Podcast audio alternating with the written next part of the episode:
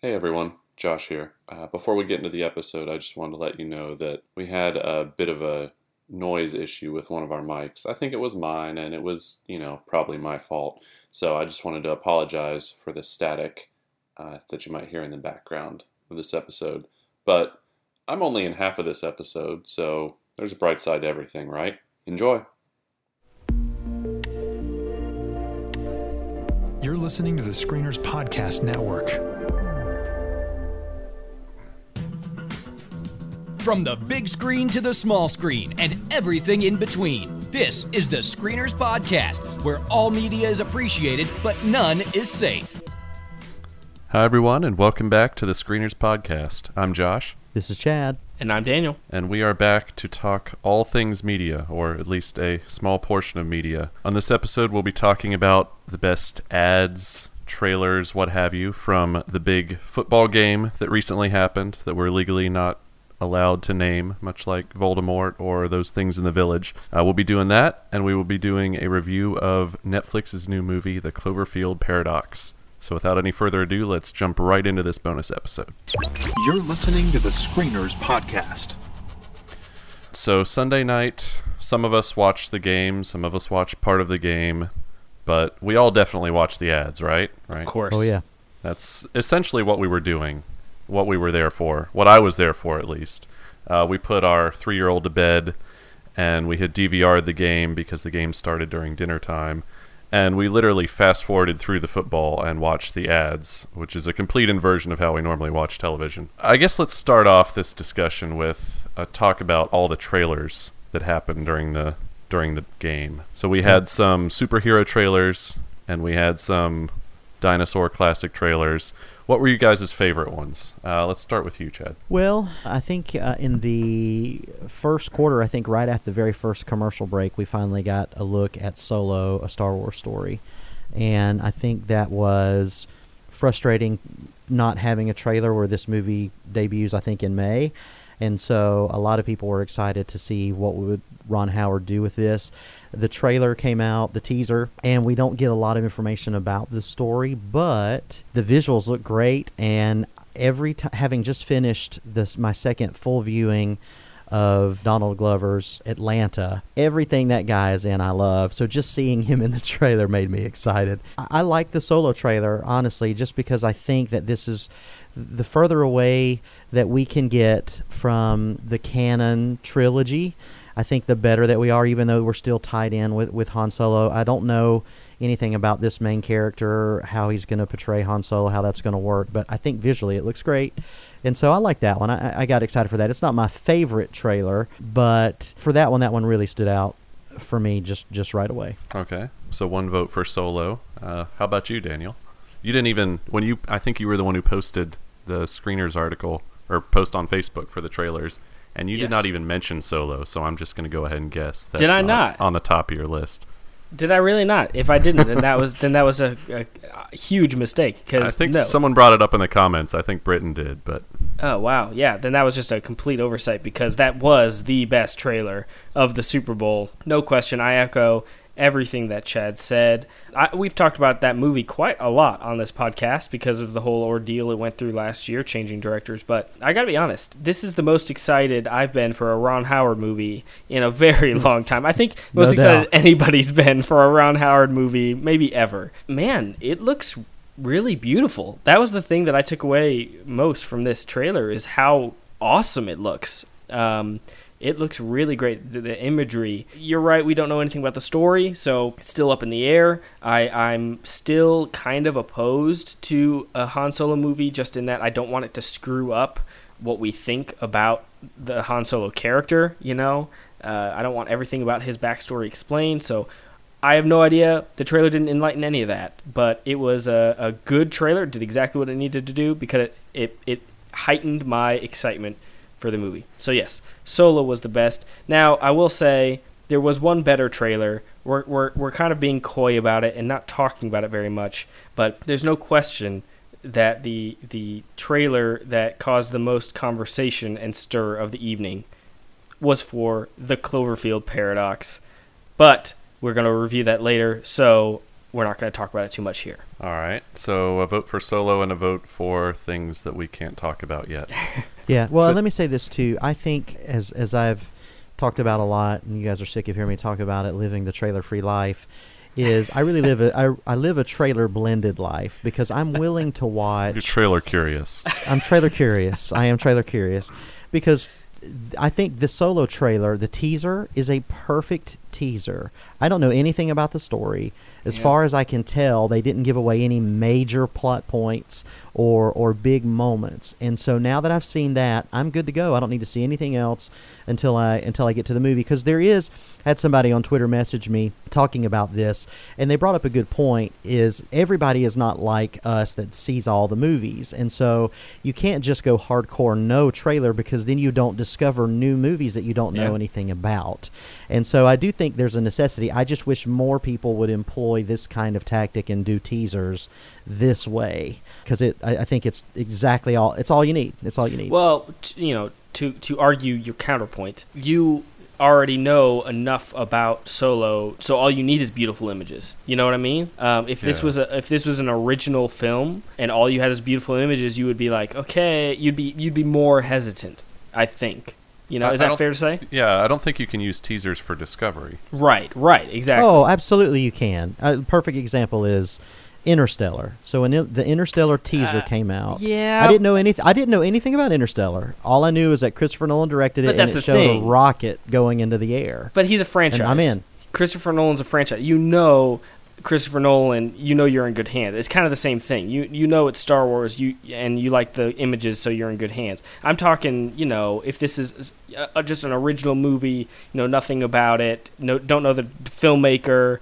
Uh, you know, all you have is maybe a, a, some cast members you know. You'd yeah, but we don't get those kinds of movies anymore unless it's True. October. That is November, That is true. Maybe I'm December, so dreaming. it's fair. It's fair. I'm just saying. I'm getting a lot of people that have been on socials have been at me like, "How do I do the trailer life?" And I don't know because I feel like I'm betraying myself because I love trailers so much. All of the Oscar movies this this this season, I don't think I saw any of those trailers. But I knew they were Oscar contenders. So, yeah, I don't know what the answer is to that, people. I'm sorry. Just uh, be true to yourself. Just wait till the nominations come out and just go to the theater then. I mean, to answer their questions, they could just, you know, listen to the Screeners podcast and just There you go. do, do what That's we true. do. That is true.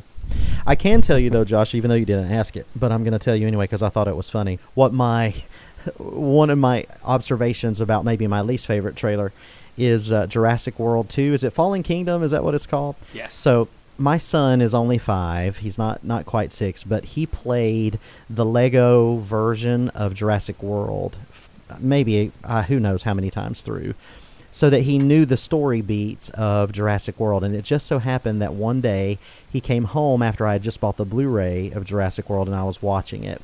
And of course, I stopped it because he's not old enough to watch that. But he really wanted to see it and cried and cried. So my wife and I talked for about a week trying to decide if we should let him watch it. And we finally agreed we would let him watch it and we'd skip over some of the more intense parts. Well, that actually proved to be successful.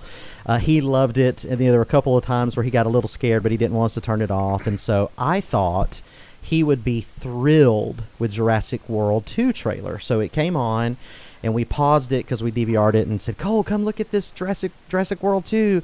And we watched it, and honestly, he was just kind of like, uh, okay.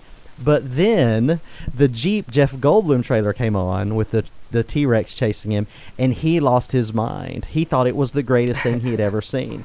And so I just thought that was interesting because the more and more that I see of Jurassic World 2, the more I'm convinced it's going to be awful. Yeah. But I hope it's not because I like that director. But I did think that it was interesting that even my five year old can tell the difference in something that's not good, even though it had way more dinosaurs in it. I am very curious to hear what trailers Josh loved from the Super Bowl.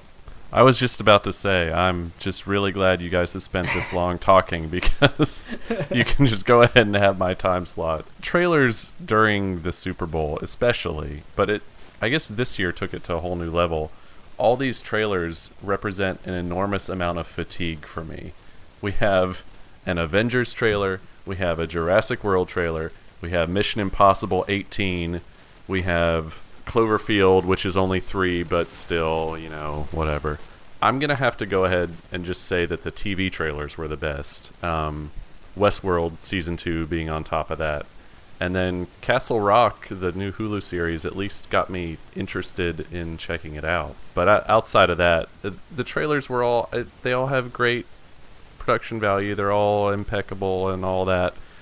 I'm just tired of all these franchises. There's so many of them and they've gone on for so long. And especially like you said Jurassic World does not seem like it's going to be much of a movie. Um, No. I'm with you on Hulu though. I, I single-handedly the the Castle Rock trailer single-handedly stopped me from canceling my uh, subscription last night because I had, like I said, I, I had just used it to watch Atlanta again and was getting ready to cancel it because there was nothing else on there I wanted to see at this moment. Then I saw that and said, okay, I guess I'll keep it. They probably Yeah. don't want w- want me to advise you to do this, but you can put it on hold for three months and not pay for it for three months until Castle Rock comes out. I forget when the release date is for that. Yeah, Castle Rock looks really awesome. I'm not I'm not entirely sure if it's an anthology series or not.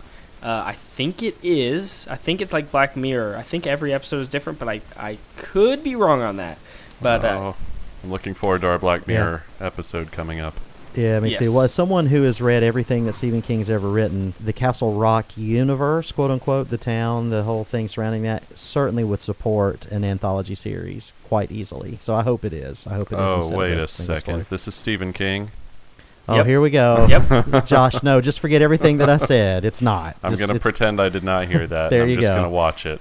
it looks fantastic. Although now, now that you said that, now that you said Castle Rock being a, a town and a thing, now I want to see a Welcome to Night Vale uh, anthology series. Yeah. Okay, so can we move on to the commercials, the fun stuff?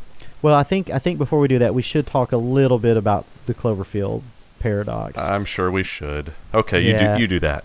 Well, I mean, we're going to review it later. Daniel and I are going to review it later, so we don't have to get too deep into it. But I'm curious from your perspective, Josh, take what you thought about the trailer itself out of it. Were you shocked at all about how that went down? That a a named or numbered sequel to a well, not numbered, but a, a named sequel to a huge theatrical franchise would launch at the Super Bowl and then be available to watch right after it's over.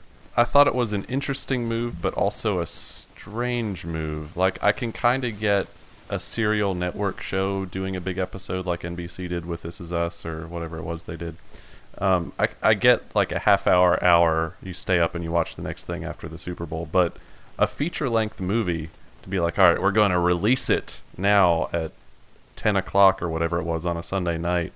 I know it's Netflix, you watch it any time, but it just seemed like a strange, strange strategy. Like, sure, air the trailer and release it whenever, but it, it the implication is that you should watch this after the Super Bowl, and that just seemed strange to me. Did did it seem come off weird to anyone else? I know Daniel thought it was the most amazing marketing move ever. I sure did. Oh, I, I agree with Daniel. It's just it's mind blowing that we live in a day where you can the entire world can be still shocked with a release like this, and that Netflix can be as disruptive because it is disruptive to release a film outside of the studio system like this, even though they partner with Paramount to do it. I think it's I think it's brilliant. I know my Twitter feed and my Facebook feed were just loaded with Cloverfield, Cloverfield, Cloverfield. Had they just done a trailer for coming to you in March, it would not have had that same impact. I don't think. That's the thing. I think it uh, generated far more conversation than any other trailer, even more than Solo, which is, of course, going to be way bigger of a movie. We weren't just talking about the movie, we were talking about that we were going to watch this movie that none of us had ever even heard of, and we can watch it tonight. Um, it was just very disruptive and, and uh, captivating. It was just really great marketing, which is something we have never, ever said about Netflix. I was just gonna uh, say. Yeah, Exactly. So you know, uh, I think it was a very smart move. We're we're, we're going to talk more about that when we get into our review of Cloverfield Paradox. But uh, yes, I, I think I think it was very very smart. So are you guys gonna come clean now, or are you gonna wait till later to say whether you actually stayed up and watched it last night, or whether you watched it today? Since we're Well, recording it this the day night. after the Super Bowl. i I'm watched it last night. I I'm- didn't go to bed till like two. I'm on Pacific time, so I watched Oh, yeah. it and You went don't bed, count. Went to bed at like 9:30. So Yeah, that West Coast life. Yeah, I didn't watch it. And Hey, Josh, let me let me save you some Yeah. time. yeah, Don't. okay. You won't like Spoilers, it. Spoiler Chad. alert. No, no, no. He won't like it. I'm talking about Josh. Yeah, I know Josh fair. well enough to know what he's going to like. he, He, didn't will like not 10 like this Cloverfield movie. Lane. That is true. That's what I'm saying. Ugh. Josh, Clo- I'd, 10 I'd go back and never watch mind. the first one, but also no. How dare you? Yeah. Ten Cloverfield Um, Lane is a masterpiece. It is. no, uh, we won't. Hitch, we won't it's relitigate Hitchcockian. this. It's Hitchcockian. What's wrong with you, Josh? Say Hitchcockian again. Hitchcockian. All right, commercials, please. Commercials. Anyone? commercials my favorite commercials um honestly I, I was more into the trailers this year than i was the funny commercials. Uh, but there were a few that, that I, I enjoyed. The doritos mountain dew one with peter dinklage and morgan freeman was just dumb and uh, funny and and it, it perfectly on brand for them. So uh, you know i thought that was good. I thought it was funny. Made me want to eat doritos so i guess that's it did its job uh, and then the the red M&M turning into Danny DeVito was great. I thought that was hilarious, and him pestering people on the street. It was that was really good. But then I think the smartest ad. Uh, Outside of Cloverfield Paradox, of course, the the smartest commercial of the night was the the Tide ad commercial uh, with David Harbour because it was it was pretty funny, not like laugh out loud funny, but just it it kind of recontextualized the rest of the ads for the evening in a funny way, and that everything's a Tide ad. I saw so many people talking about that and saying, "Oh, that whatever other commercial that was a Tide ad." You know, uh, it was just it was a commercial that that made people continue to think about it even as other commercials were on. You know, I just thought it was a really cool idea idea and and kind of funny. That was probably my favorite of the commercials. Yeah, hundred percent agree about the Tide. The Tide campaign is magnificent. I don't remember which commercial it was, but toward the end of the game, this commercial with all these babies, and it's passing around each baby, and it's some inspirational text about we're all different, but yet we're all the same, and humanity, and blah blah blah. But they're all wearing white, and we were like, if this ends up with a with him laying there in a white shirt, and he's like Tide ad, it's the greatest thing I've ever seen. Which they did it, so I was really disappointed. But overall, I thought, yeah, the Tide the Tide stuff was really. Pretty But then clever. it made you think about Tide. It was a Tide ad. it Look at that. did. That's right. Yeah, it was great. So neither of you was going to mention the Crocodile Dundee thing. Oh my gosh, I forgot. Yes. Yeah, I was spoiled on that honestly because I had read an article just skimming through a couple of days before about the fact that that was not a, a, real movie that it was just a, a campaign for Australia. So when I saw the trailer, I already knew where it was going. I didn't know how they got there, and I loved it, but I, it was already spoiled for me. Wow, I didn't know that that was public knowledge because I when that trailer the when the trailer came out or teaser or whatever it was uh, came out like two weeks ago. I remember everyone online was had the same question is this a real movie? Like we could all we all just had a fishy feeling about it but no nobody really knew. And so when the trailer came on i was saying to my wife i was like yeah this is so weird. I don't know what this is for if it's like a funny or die thing. I don't know what this is. Uh, maybe it's a real movie. And then they ended it. I, I thought it was perfect. I thought it was hilarious and I thought it was really well done. I, I kind of forgotten about it actually, which I guess isn't a good sign, but uh, it was. Uh, I thought it was really clever, and they you know kind of built up to the Super Bowl, which I appreciated. So kudos to Australia on that yes, the whole country. Yeah, they had ev- they had evidently the done the research about the last time there was a significant tourism spike, and it was during the and just after the release of the original two Crocodile Dundee films. And so that is the reason that they decided to make this campaign around the character of Dundee. So it was really, really very cool and, and very wise to have him back, you know, sitting by the bar. It was it was good. if they was want good. another Good spot. spike, they should just pay to have a dang movie. Well, and that was the conversation. Is that uh, from what I read today, this campaign full stop cost them about twenty-seven million dollars. That's a movie. Right? But the first two movies collectively, their budget in marketing was two hundred million dollars. So they were like, it's a There it's a better go. investment to go this way. Assuming it works at all. assuming it works. That's true. Okay, so What about you, Josh? Was that your favorite? I was gonna say, I guess it's my turn. Well, I'm, first I'm gonna mention a couple that you guys didn't hit. Um, not at the top of my list, but kind of going in reverse order. Overall, I was actually pleasantly surprised by this year's Super Bowl ads. The past two, three, four years have been just really disappointing for me. There hasn't been a good Super Bowl ad season for a while, but there were a couple that I thought were really clever this year. Um, in reverse order, E Trade had a good ad with um, senior citizens being DJs and firefighters. Yeah, That was good. 85 and I want to go home. It's yes, kind of funny. that was good. Yep. and then and then Rocket Mortgage with Jordan Peele explaining things to everybody. Uh, excuse me, that was Keegan Michael Key, not Oscar Oh. nominee Jordan Peele. Wait a second. I'm so I'm so backwards on which one of them is which. Ah, I know them apart, but I actually thought he was the. I thought this guy was the Get Out guy. That's I just have them mixed up. So, so Jordan Peele has the Oscars. Keegan Yes. Michael Key has Rocket Mortgage. So that's how you can kind of remember it from now on. Oh, why are you trying to turn them against each other, Daniel? They're a team. They're still a team. and Luther, Barack Obama's anger translator. Yes, yes, true. Okay. Yeah.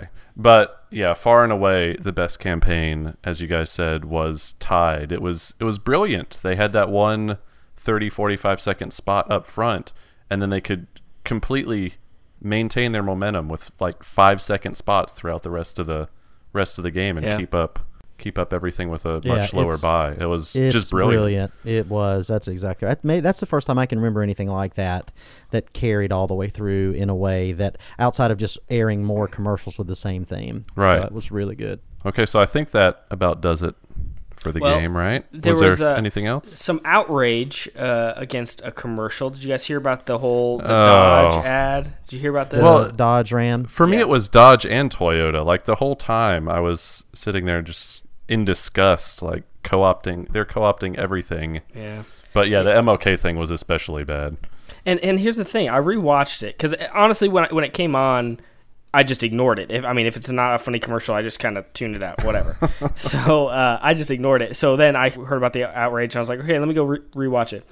And the thing is, it's a beautiful ad. It's it's touching. It's, it's this whole idea, you know, uh, using. I mean, Martin Luther King. I mean, his words are amazing, and so there's great imagery going along with it and then there's images of trucks and it's just like it's just so weird that they used that in a truck ad because everything surrounding the trucks is really beautiful if they had it at, as an ad for i don't even know what just not trucks but because it, was it was uh, there was good craft there but Yeah, weird. it is. It is weird because it's on the one hand, it feels very crass to watch that and see all the inserts of of the trucks with this quote going on, and then on the other hand, it's also championing the words of Martin Luther King Right, Jr. And so I'm of two minds about it. I don't think it's an effective ad. I also don't think it's quite worthy of all the outrage either. i agree but yeah But that's 2018. Everybody's outraged about everything. It was one of those things where it the- it it did even in my first viewing, it felt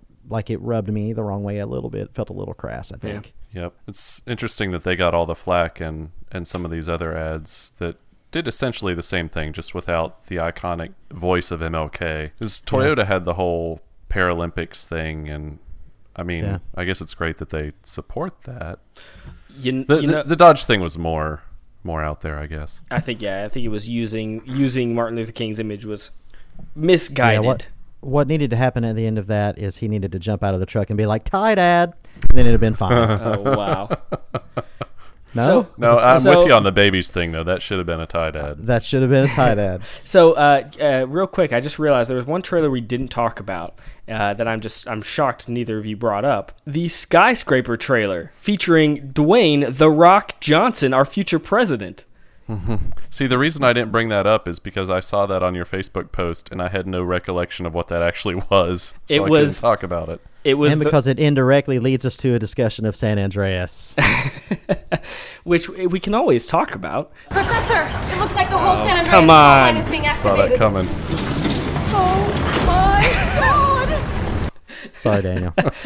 But that trailer, let's let's before I critique the trailer, I'm gonna see it in theaters, and it's gonna make 350 million dollars domestic. Okay, so it's gonna it's gonna clean house. I don't know about that. I about But that. uh, how terrible was that trailer? It's it's Die Hard except really bad, and The Rock is missing a leg. Uh, That's that's the movie. It's just so weird. Yeah, it looks weird. It looks like they were trying to get that Die Hard slash Taken kind of vibe, but it, in a PG thirteen rock movie. Uh, if you're going to see a rock movie uh, at this point, I know it's been out forever, but people need to go see Jumanji. Uh, Yes. Daniel, did you see Jumanji? Of course it did. That movie is is the thir- third highest grossing movie Sony Pictures has ever had ever. It is so good. Yes, it it is, is. so much better than it de- deserves to be. It is legitimately clever and funny, and everybody should go see see it. And then I see things like Skyscraper, and I know it's go- it's going to be terrible. He has Skyscraper and Rampage, and those movies look the same. Or as I saw someone on my Facebook feed not long after that aired, um, and now I actually know what he was talking about.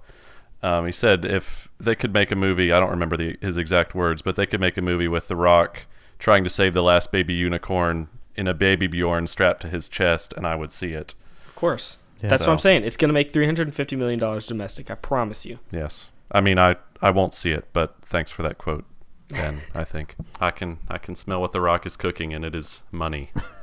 All right, so that is it for the big game. Even though we said Super Bowl about 50 times during that segment, let's jump right into the thing we've been avoiding and talking around this whole time: the Cloverfield paradox. I'm out. You guys have fun. I have to be quick. Whatever you're doing right now, stop. Go to your children right now. Kiss them. Hold them for as long as you can. That's all there is.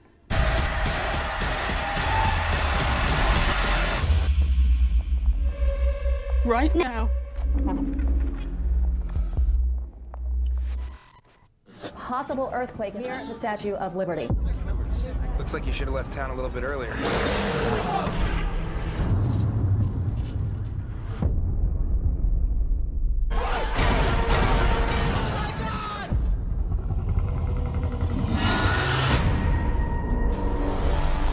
Whatever you're doing, stop.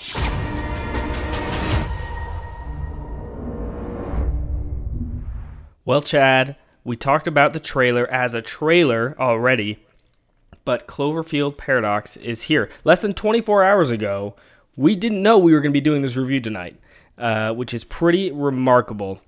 This was a huge surprise from Netflix. The trailer was a little hard to, to do without the text that they're putting on the screen, but uh, I'll read the IMDb description. Orbiting a planet on the brink of war, scientists test a device to solve an energy crisis and end up face to face with a dark alternate reality. The Cloverfield paradox was originally known as God Particle, and it's been on the books for quite a while. Just a few weeks ago, Paramount sold the movie to Netflix, and then Netflix dropped it on us. And within a couple hours after after the trailer premiered, the movie was available. And so here we are to review it. It's directed by Julius Onah. Uh, got a great cast with uh, Gugu Mbatha. I believe that's how you pronounce her name. I probably butchered it. David Oyelowo, Daniel Bruhl, John Ortiz, Chris O'Dowd, uh, and many others.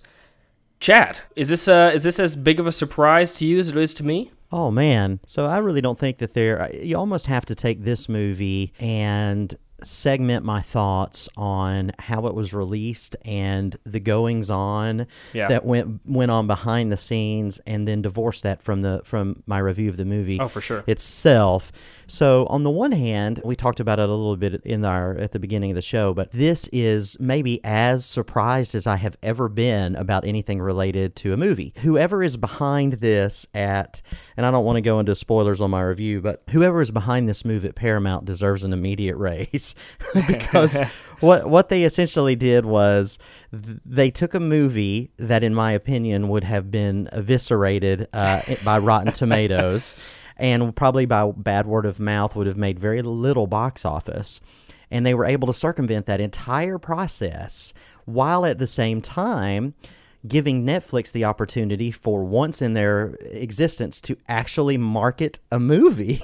Well, so, I actually I disagree with you there, but I'll let you continue. well, and what I- what I mean by actually marketing a movie is, you know, you have more eyeballs on the Super Bowl than any Yes. television event in the world, and so they took advantage of that in a way that I think is phenomenal just from the standpoint I don't like the fact that they said coming very soon in the teaser. I wish they would have just said available after the game because that was what was so mind-blowing about it. But I was just blown away with oh my gosh, people are my Twitter feed just exploded Yeah. with people talking about I'm watch what's happening? This movie's dropping right after the the game. I'm going to go watch it right away. And and myself included because we had no plans obviously to to do this review. But I, I stayed up till two in the morning to watch the movie. And and I, I'm sure thousands of people did as well. I'm sure the numbers because here's the thing that we've learned about Netflix is in my opinion they don't care if the movie's crappy. They just want people to watch it. Mm. And so to me this I mean as is evidence with Bright like they've been championing what a huge success Bright was.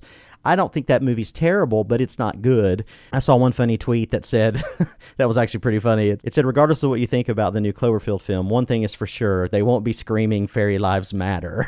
so that was, well, that was pretty funny. But I guess the whole point of this, because I'm rambling, the whole, the whole point is that I think the marketing behind this is genius. And I think in particular, because this movie, spoiler alert, we'll get into it, but this movie is not good it is really a coup for both entities because Paramount is able to financially probably not make what they hoped to have made, but it, this movie, I'm just guessing, would have been a financial disaster uh, if they had released it wide. And so Netflix gets a big win because they get people talking about the service and wanting to subscribe. And I'm sure the eyeballs on this thing were significant. So yeah. You know, that's that's my thoughts on it. What did, what did you think? I know I noticed that you, Daniel, you you tweeted during the game something and it kind of blew up on you and went viral, which was pretty cool as well. Yeah, a little bit. I I mean, this was a huge shock. I mean, th- there you can't tell me that uh, any other marketing ploy. You can tell me there were better trailers in the Super Bowl, but you cannot tell me there were any better marketing tactics at the Super Bowl this year. I mean, this is the best marketing tactic that I've seen in a very long time, probably since 10 Cloverfield Lane. I mean, this is brilliant. It is Agreed. absolutely brilliant. And, and brilliant. It, it, I'm going to echo pretty much everything you said. I agreed with everything uh, just about because uh, it's smart from on Paramount side because they save a few bucks not having to shell out their own marketing costs on this one or and sending it to theaters and doing all that. That that would be a huge a huge uh, financial ordeal and they would not recoup their costs. Netflix, it's a win for them because they got lots of eyeballs on the movie. Uh, they got lots of cred too. People are kind of uh, you know digging what Netflix is doing here, and they get to do what Netflix does best. Chad, not market their movies. right, that because it was one day. it was one day, and now they're done. After today, I see some IMDb ads still. In a week, they'll be done. Uh, and they will we will never see marketing for this movie ever again. Um, and true. and so everybody wins except for audiences. So let's talk about the movie itself. So, Chad, you already told us you didn't like this movie. Why didn't you like this movie? So many reasons, Daniel. so many reasons. First of all, let me say one of my favorite things uh, the first time that I saw 10 Cloverfield Lane was the opening credits where they hit at the beginning of that film and how it interacted with the action that was going on at the beginning of that movie to set things up. I feel like they were trying to do their own version of that in this movie by having the credits kind of come in after what is supposed to be some heavy moment or impactful moment. The problem is in this movie is that very little is impactful or meaningful. This movie is just absolutely littered with cliches and tropes about the myriad movies that we've seen of Lost in Space and the Space Station kinds of films. What made the first two Cloverfield films so good to me, and I think one is good, I think Cloverfield is really good. I think 10 Cloverfield Lane is like a masterpiece compared. I mean, it's just a Hitchcockian kind of out of nowhere. It's just oh, and by the way, it's just a masterfully tense hmm. film mm. that happens to be in the universe. Yeah. And I think what they got wrong with this movie is they just decided to explain all of the things in the universe. And as we know, anytime that you start explaining the mystery, that is never as fulfilling as the mystery itself. And so, for whatever reason, I feel like they just decided to throw out what worked in the first two, which was interesting premise with a little bit of information, just enough to kind of guide the plot, and then let the story unfold organically within that. And they said, let's just take everything, all the questions that we asked in these first two, and let's use this film to, to quote unquote connect all the dots and build out this universe. And as a result, thematically it's not as interesting. And then on top of top of that just from a filmmaking standpoint it wasn't very thrilling. Now there are a couple of moments that i think are, are, are okay and of note that we can talk about in spoilers. But in general it, the script is really bad. I mean, there's yeah. a lot of exposition going on. There's a lot of, I mean, there at the beginning of the of the, the the opening, like I was talking about, is super clunky. I mean, I get what they were going for with where it opens and then where it cuts to, and some time has passed. I, I get what they were going for, but it just didn't work because we're not invested in anything yet. I didn't like the way that it opened, and then it immediately cuts to a rather lengthy, like maybe 30 or 40 second shot of them watching TV, which is explaining all the stuff that we need to know as the audience. And it's just one example of many places where they just, it seemed to me that they felt at, at a script level, they just took the easiest, most traditional way out as possible. Now, you're right on. This cast is phenomenal. This cast is great. I mean, they're great actors all around but the story is just not up to the caliber of the of the previous two films. The execution is not. It looks good. I mean, the cinematography for the most part is good, but I think when you you know, to use the J.J. Abrams mystery box thing, I think when you start giving all of the answers and that is your primary function, because I, I, I, tried to take a step back and say, what is the primary function of this movie? What does it want me to know? What is it trying to tell me? And I don't think it knows. I think it was just kind of a unnecessarily convoluted with the mechanics of the plot and how it gets there. It could have done some cool things with that, but it chooses not to. What happens in the world is not consistent enough. Like one moment, some really weird stuff is happening happening and then we go 30 minutes and everything seems to be okay but they don't explain why things happen the way they do and when and it's just just very complicated. Anyway all that to say, I just didn't like this movie at all, which is really disappointing, especially considering how much I like the first two. But this movie is just not good, I don't think, in my opinion. I don't know, I, Daniel, I have no idea what, what you thought about it, so you may love it and, and think I'm wrong. But boy, this was a big swing and a miss for me, for sure. You, sir, are not wrong. Um, uh, good. this this movie's just you you hit all the right notes. I mean, this is a very cliche movie. This is one of the most f- cliche filled movies that I've seen. Uh, it's it's really shocking, and especially going along with the way in which Netflix announced this, which was so surprising and original and game changing. And the movie is the opposite of all of those things. There's yeah. nothing surprising or unique or game changing, and so it, it, was it was very disappointing. I'm gonna be honest. I, I was super super excited. It sounds like you were too. I was so excited for this movie uh, after the announcement was made, and I was I like had adrenaline. I mean, I was like I've been sick for a few days. And so yesterday I had the flu. And so yesterday was like my first day of feeling decent. And so I was like, Cloverfield, I'm feeling good. We got Cloverfield coming out. I had a viral tweet going. I'm like, all right, this is great. Like, I was in a great mood, ready to just love Cloverfield. And, uh, and it was just not very good. And, but I really did try to convince myself that it was good for a while throughout most of the movie, I was I was watching it with such an open mind. Um, my wife and I kept pausing it and, and talking it through, like, okay, so they did this. What does this mean? How is this gonna, you know, connect to Cloverfield? We it took us a long time to watch this movie because we kept talking about it and talking about it. When it was over, I was like, well, okay, it, it was okay, but not nearly as good as the first, as the other two Cloverfield movies, but th- it was okay. And then I sat down and I, I wrote a review for, for Next Best Picture. Uh, and the more I wrote about this movie, the, the more I was like, filled and overcome with how many problems this movie has. So much to choose from. It's so there's so many. Uh, the the biggest thing is just how many cliches it has. It hits every single space station cliche every single one of them. It doesn't even try to subvert the genre in any way, which was the most surprising thing about it. At least Life, which Life had some had problems, had plenty of problems. It was enjoyable overall, but had problems. But it tried to subvert the genre and surprise you.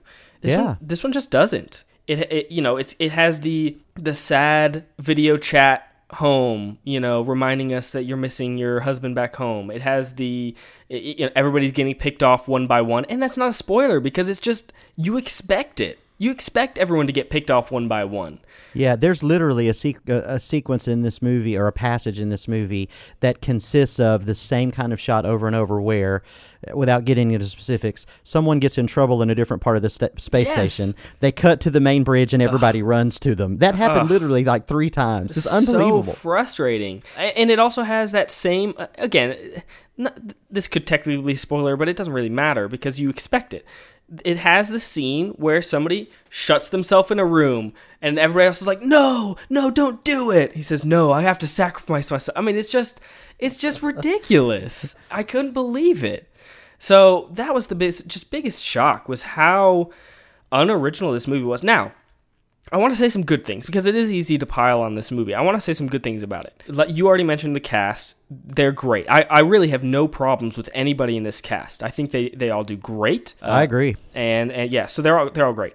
Uh, there are also some really creative moments. Despite how unoriginal the, the plot and the writing is of this movie, there are some really cool moments in this movie. There, it's just filled with WTF moments just throughout. There's a, there's like three or four moments where you're just like, what just happened? And it's really cool. Like within the first few minutes, the earth freaking disappears, okay? And that was freaking awesome. There are other ones that I'm not going to mention because they are more spoilery than that one. But there are some there are some really cool and creative ideas. It's these space-time glitches that uh, where things are just going wrong and things aren't as they should be that really surprised me. And I just wish more of the movie had been filled with them because I can only think off the top of my head of maybe three three or four of those moments that really surprised me.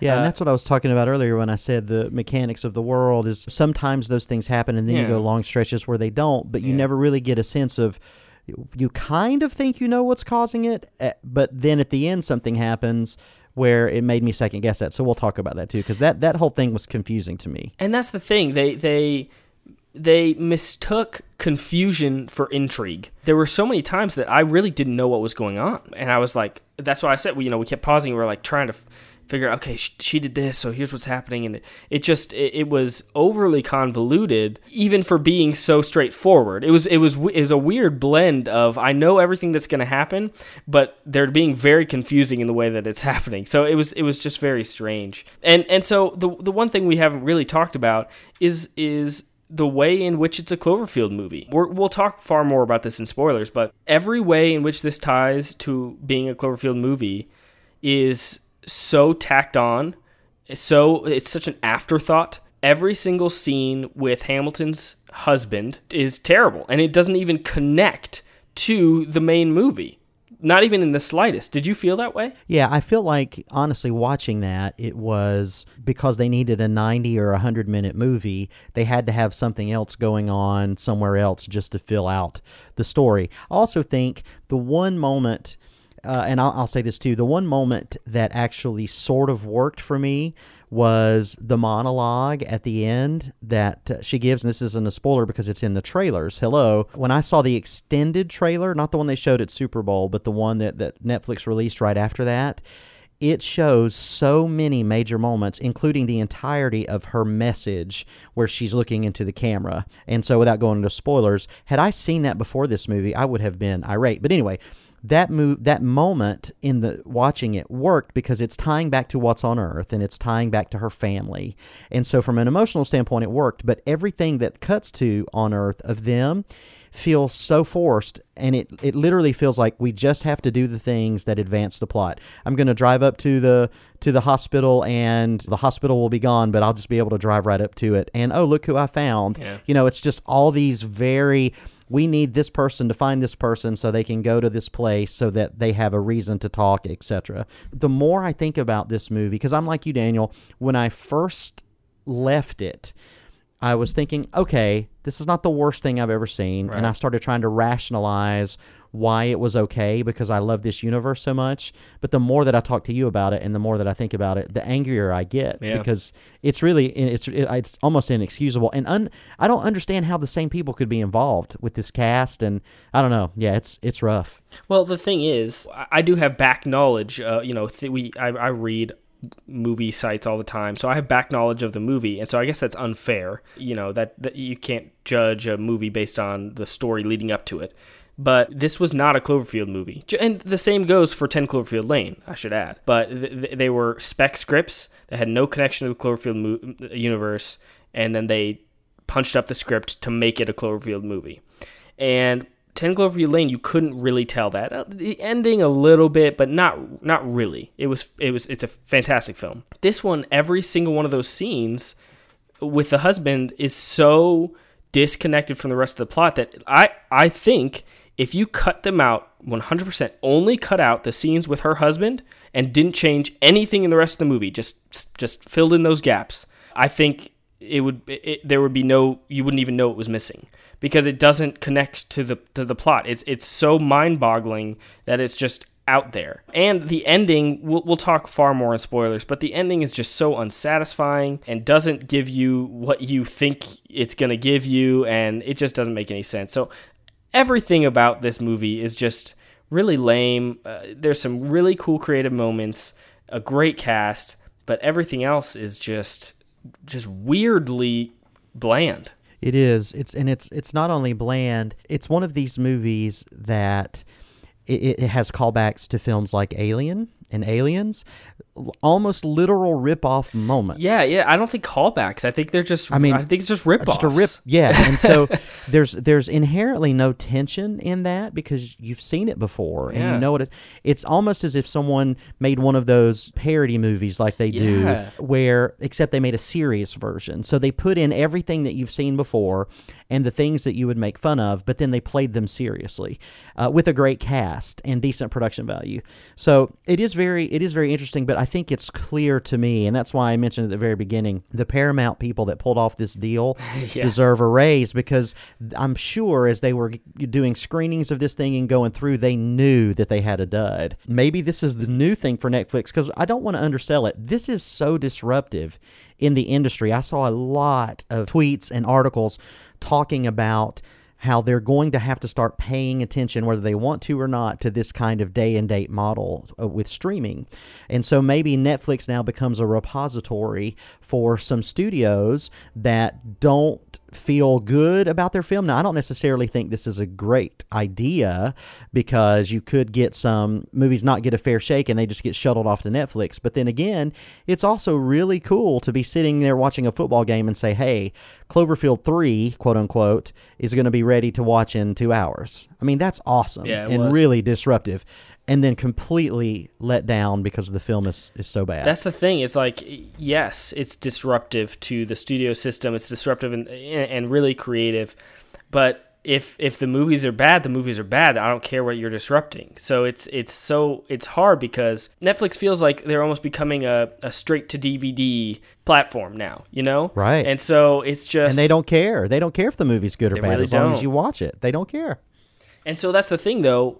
We're gonna stop watching at a certain point. You know what I mean? Um, I think audiences are gonna, with with Bright and with this. You know, Mudbound was great. Mudbound was great, and they didn't advertise it. So um, Right. it's just it's just so weird. We're we're kind of veering off topic. We're talking about more about Netflix now, but it's just it's just a weird a weird era that we're in. Things are changing so drastically, so it's gonna be interesting to see how that pans out. But we need to talk more about the Cloverfield paradox, so we are gonna dive into spoilers right now.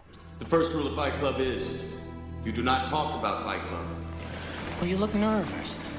Is it the scars? You want to know how I got them? There's so many places it would never occur to a Hawk to hide. However, the reason the Führers brought me off my Alps in Austria and placed me in French cow country today is because it does occur to me. Because I'm aware of what tremendous feats human beings are capable of once they abandon dignity. And in the dream, I knew that he was going on ahead. He's fixing to make a fire somewhere out there in all that dark and all that cold. And I knew that whenever I got there, he'd be there. then I woke up. So, Chad, I want to talk first about our thoughts on the very end of this movie, the way in which it ties into the first Cloverfield fi- film. What did you think about two things? What did you think about the ending, just the way it ended the movie? And two, what did you think about the way in which it tied into the first film? So, are we talking specifically about the last shot of the film where they come back to Earth? Yes. And they're sc- uh, he's screaming, "I didn't want you to send them back," and then we see the Cloverfield creature burst through the clouds. Is Yes. that the Yep. that the deal? I guess my initial reaction is I was so apathetic at this point um, with where it was going. I almost didn't care what happened. Uh, at the same time, I thought that for people, it just felt really tacked on. It was like, okay, this this shuttle comes back to Earth. They've made the jump to come back to into their dimension, quote unquote. They're coming back to Earth. Her husband is on Earth, and and uh, they've let him know that they found her and that they've made contact, and they're bringing her back. And he's so upset. And then they come back into into the atmosphere, and then we see the Cloverfield creature just screaming. Uh, and honestly, Daniel, I just I couldn't get up enough emotion to really care one way or the other. I don't, as far as how the movie ends without any knowledge tied to the other films, you would just be like, okay, what was that movie that I just watched? With the Cloverfield universe established, it just feels tacked on to say, "Hey, look, don't forget this is a Cloverfield movie." So that's that's that's how I took it. Well, my problem, I feel very similar, but my problem with it is, uh, correct me if I'm wrong or if I've forgotten. Ten Cloverfield Lane did not have the same creature, right? It was a completely different creature. Yes, well, it was similar. I think they have. I, I, the husband says something to the effect of, "I don't want them. You're sending them back here with these things." So Hmm. I- you know, I'm giving the credit, probably reading in a little more credit than they're due. But I think the understanding is that with what we have seen in 10 Cloverfield Lane, it expands the creature universe a little bit, so it's not just the one creature. Now I could be completely wrong, So but that's how. I took it. because after watching Ten Cloverfield Lane, the way I interpreted the universe was that those movies were completely separate. It was just an anthology f- kind of film series that are just vaguely connected with monsters. And may- maybe that's the wrong interpretation, or I I have no idea. But that's I remember that's my feeling of it. Sure. Um, and well, so for for ahead. me, I took it as because the ending of that movie is kind of the empowering moment for the female protagonist who chooses to quote unquote join the fight on the front lines as she's at that fork in the road, turn left Yeah. to go fight and turn right to to save yourself. And so in my mind the fight was against the creatures that were a part of the Cloverfield invasion, if there is one. Now, again, I think that's part of the what makes this series really good is that they don't explicitly tell us what is what, and so we're left to fill in our own blanks. And but that's also what's frustrating about it when we get an entry like this because it's so poorly done and and there are so many unanswered questions but in in a bad way uh, there's really no right or wrong answer. And that's classic JJ Abrams. So Yeah. you took it as just completely separate anthologies. So with the first two films, it, that's how that's how I took it. Now with this one, it's very clear that they're trying to connect to the first to the first Cloverfield movie, and that's what was frustrating to me. Even if uh, my interpretation of Ten Cloverfield Lane and Cloverfield are wrong, and that it's exactly as you say. This one still just doesn't make any sense uh, from I mean uh, from timeline perspective. I mean Cloverfield took place in 2007. It was made and took place in 2007. They had flip phones, all that jazz. Here, the monsters a- attacked in a world where they're like have all this futuristic equipment and they're 3D printing bagels and all this stuff. Like, uh, Right. it's like, wh- wh- when are we? When did these monsters? I don't understand what's happening here. And frankly, like you said, now I just don't care. Uh, and it's so tacked on. It's so clear to me that this wasn't a Cloverfield movie. It was just a space station movie. And then they added all these extra scenes and added that ending. And now it's a Cloverfield movie. And it's just so poorly done. And what's frustrating to me is again, maybe my interpretation of the whole anthology thing is wrong, but if this was an, an anthology universe where they're just connected vaguely by monsters, that could be done so cool with a space station movie. I mean, you could have monsters wreaking havoc on a space station or or something, but having it be completely disconnected from the movie we're watching, the movie we're watching has nothing to do with monsters. And then, oh, just so happens there are monsters down there. It's just so silly and so dumb. It is, which is why if this was, as you mentioned earlier, Daniel, just kind of a spec script that they tried to, to adapt into a Cloverfield box, how do you get on the list to write scripts this bad, but they still end up at Bad Robot? Right. Because I don't even understand how that's that's a thing. But to take that a step further, that's what I was referencing when I was talking about how convoluted the plot was specifically. You get these all these lines of dialogues about paradox this and loop this and interdimensional blah blah blah blah blah but it's just all in passing. Yeah. And so I think what we're supposed to gather is that just the sheer act of starting this machine has now taken them to taken them to another dimension that's a mirror dimension somewhat of their own place and just the the act of that happening now has caused creatures to appear Yeah. on one of them I, I guess because you're right even let's let's go back to life let's talk about life again that movie had some some really even though I didn't love that movie it had some genuinely intense and dramatic Yeah. questions that it posited. So why couldn't this be uh, very much like 10 Cloverfield Lane, just a self-contained taut story about things going wrong in space and decisions that they made that then put the creature into Earth? Right? Or, or anything, any number of things, because what we end up with now is something that is not effective as the kind of film that it's trying to be, A, and then B, is shoehorned in to make it be a third part of this trilogy now.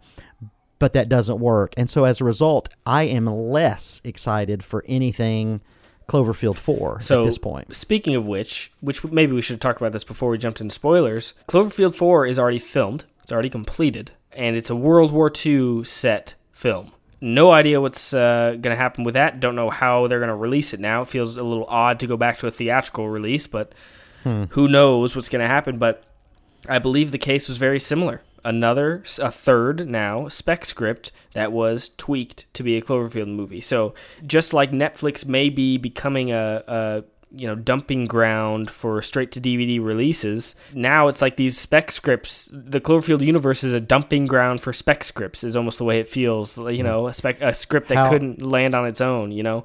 How crazy would that be if they took this one back to the theater and it was really great? And then Cloverfield 5 went back to Netflix and it was really terrible. And so people just begin to realize if it's on Netflix, it's going to be really bad. And that's the thing. I hope I hope Cloverfield 4 is fantastic because I think this type of universe is so unique and interesting and I I, I really want it to be successful because it could be really cool and different in the film world. You know, we have all these franchises that are that feel very much the same even if they're enjoyable. Uh, they feel very much the same. This is a franchise that feels completely different and doing something surprising and I want to see more good movies from them. But I just the Cloverfield paradox just feels like a lower tier Black Mirror episode. It's just not good enough. Yeah, and I'm going to be honest with you, I don't think it rises to the Black Mirror level. I mean, there's some episodes of Black Mirror that aren't good, but on the whole, Black Mirror is really interesting and tells a lot of uh, very well told stories. I don't think this even rises to that Yeah. level. I think this is just flat out. I hate to say lazy because, again, from a technical standpoint, it looks good. The performances are all like no one, no one feels uh, like they're phoning it in. Every every character feels. Although the oh, I don't have my IMDb open, Daniel, but the Asian character doesn't have as much to do as I wish Yeah. she did. But in general, there's just they're failed at every level by the story and the script. It's just a case of with with Dan Trachtenberg's Ten Cloverfield Lane, you had a really tight script, and then it was executed in the highest manner possible. The three minutes at the table in 10 Cloverfield Lane are more intense than everything in this movie. and that's true. 100% true. It really is just disappointing. I know from a spoiler standpoint, I don't want to, you know, pile pile on here cuz our central protagonist in the movie, Ava Hamilton, the message that she leaves to herself in the other dimension, I thought was really good. And I like the mechanic of she was the cause of it's like a little Manchester by the Sea homage there of being responsible for starting a fire in which her children were killed. So I liked that construct and I liked that delivery at the end. But if I'm being honest, I really felt like for the rest of the film, she really didn't have a lot to do. She didn't. She was involved in a lot, but it was all very reactionary. Where I thought David Oyelowo was phenomenal and was playing the part of the captain. He had some horribly written and on the nose lines. The the things that if you were writing a write a space captain line you Yeah. you would write you know where he speaks out his motivations to the entire crew with authority but i i think her performance is good but i think her character is really woefully underwritten if i'm being honest with you Yeah, oh well, I think I think that's true of, of most of the cast. Honestly, I, you said she's very reactionary. I, I, I think the entire movie is just reacting, which gives you very little to root for because you don't know what they are, are uh, needing to do.